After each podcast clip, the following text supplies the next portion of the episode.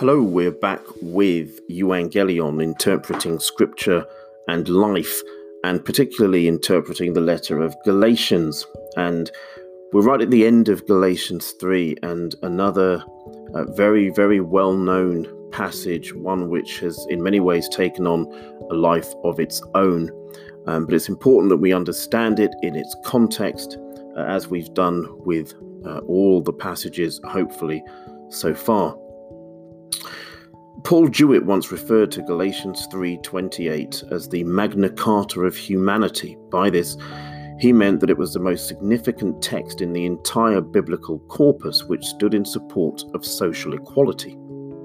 Another scholar, Klyne Snodgrass, referred to it as the most socially explosive statement in the New Testament. It became the battleground for many a social debate, and in uh, some instances still is.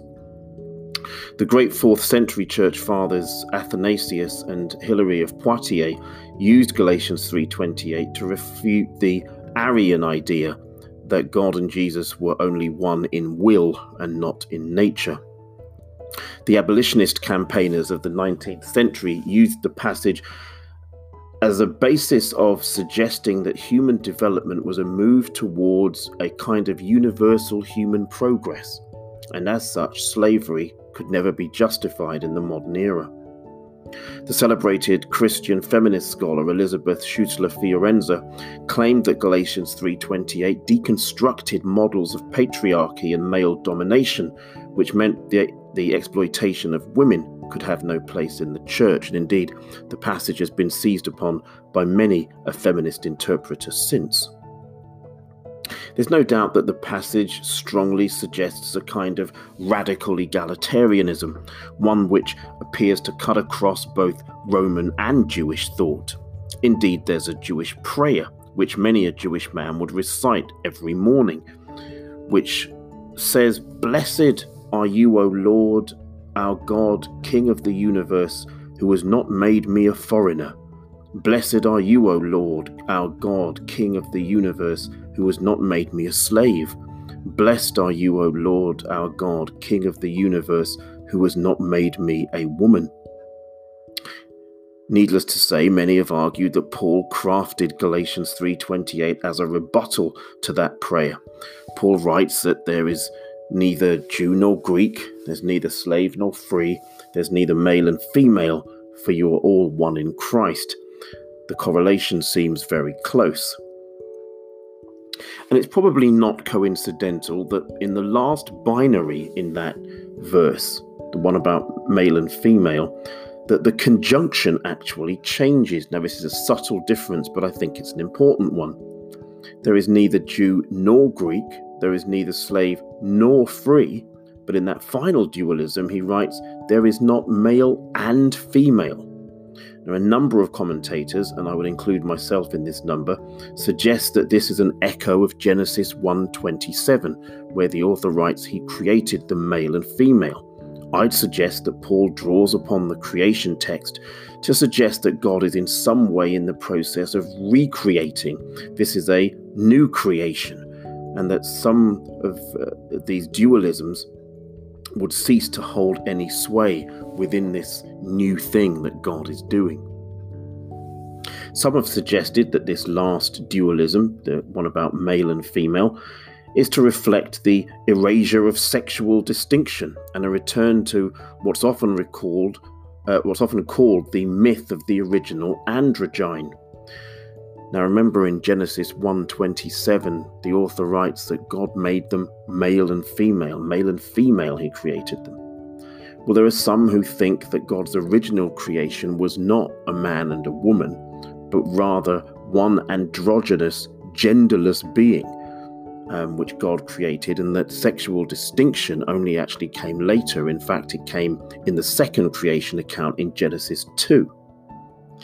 That theory was actually proposed by Dennis R. MacDonald, and it's won a fair amount of support, although personally I'm not persuaded by it. But however wonderful and powerful Galatians 3:28 might be, it's got to be grounded in the exegesis of the letter as a whole, and it forms part and parcel of the very argument that Paul has been making all along. And this is the way I want us to understand it. Now, Paul's just explained that the role of the law, in particular, uh, how the law of Moses and the promises to Abraham are not at odds. And he goes on to explain that rather the promises and the law simply had two different roles to play. Well, having established that the purpose of the law was to point to Christ, Paul now establishes the dynamics of being in right relation to God. This is what he says in Galatians 3 26 through 29. For you are all sons of God through faith in Christ Jesus. For all of you who were baptized into Christ have clothed yourselves with Christ. There is neither Jew nor Greek, there is neither slave nor free man, and there is neither male and female, for you are all one in Christ Jesus. And if you belong to Christ, then you are Abraham's seed, heirs according to promise. Now, although there is some dispute, it's quite likely that the text is some kind of baptismal formula. Perhaps something like this was read out when a new believer was immersed. But Galatians 3:27 concludes that everyone who is baptized into Christ has effectively put on Christ as a garment. Jesus becomes your new set of clothes when you're baptized and when you are therefore in Christ. And with Christ as your new clothes, you appear differently to the world. In other words, baptism is an issue of taking on the Christ identity. In order to fully clarify what this means in context, I'm going to make mention of a Greek phrase that Paul uses a few times in uh, the letter to the Galatians, and the purpose of so doing should become fairly clear very quickly whether or not you speak any New Testament Greek. Remember in Galatians 2:16, Paul says that knowing that a man is not justified from the works of the law, but dia pisteos Jesus Christou, through faith in Jesus Christ.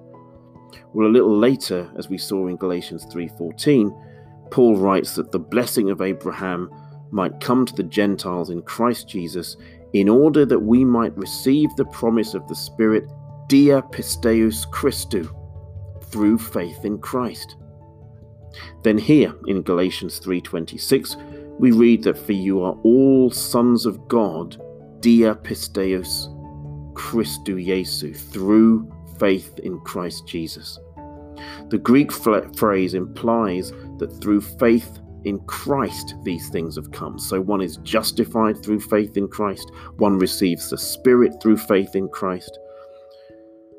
And believers are all sons and, of course, daughters of God through faith in Christ. This is an important critical connection. For the early church, baptism was an initiation rite, and just as in Jesus' own baptism, and when the 3,000 Jews were baptized at Pentecost, this was probably the moment when believers were imbued with the Holy Spirit. Receiving the Spirit and becoming a son of God is what salvation looks like dynamically. When someone is identified by the Spirit, and not by any ethnic markers, social markers, or gender markers, then one can say that they are truly among the people of God. This connection will reoccur in chapter 4, verse 6, where being a son of God and the presence of the Spirit are once more very closely interrelated. So then, this is not just some random egalitarian charter or a piece of Pauline feel good theology. Galatians 3:28 is a very pivotal step in the argument. When someone is identified by the Spirit, that Spirit who conveys the risen Christ into those with faith, then in that context it may be said that the distinction Jew and Greek ceases to have any purchase. It's in that context that there is no longer slave nor free. It's in that context that there's no longer male and female. Now, it's not that Paul is somehow unaware that there are still people who are ethnically Jewish and people who are ethnically Greek, but rather that these are mere external markers, markers of the flesh.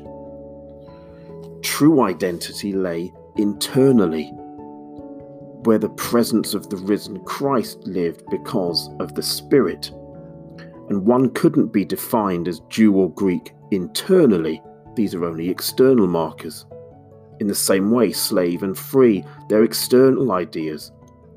Social class is an artificial construct, but when someone is marked by the Spirit, such a distinction is futility. And when one is identified internally, the gender equality marked out by Genesis 1:27 is fully restored. So, faith and receiving the Spirit are correlated ideas. Remember, the promise of the Spirit is the blessing of Abraham. We learned that in Galatians 3:14. And thus Paul writes in Galatians 3:29 as he rounds off this passage, if you are of Christ, then you are a seed of Abraham. Think back to Galatians 3:16. There is only one true seed of Abraham, one true heir of the Abrahamic promise, and that's Christ. But everyone who is of Christ or in Christ, as Paul usually says, shares in that inheritance. And this is why he ends the chapter by saying that they are heirs according to the promise. So, once more, I summarize thusly. Here's where the arguments got us so far. The law cannot make alive. We know that from Galatians 3:21, but it can point to the risen Christ who can indeed make someone alive when the Spirit brings the risen life into a person through faith. And at this point, people are no longer slaves or under trainers or stewards, but on the basis of faith are sons of God, and that sonship is exercised in baptism. To be marked with the risen Christ by the Spirit is to take on the identity of the end time people of God, and it's in this sphere that no one is defined by ethnic category, social class, or gender. They are simply of Christ and recipients of the new life of the Spirit according to the Abrahamic promise. That question, who am I, can be one of the most important and yet puzzling questions that a person ever asks. The question of social identity where do I fit in? It's puzzling because it involves so many components often just like the ones that Paul raises in Galatians 3:28, issues of gender, social class or ethnicity.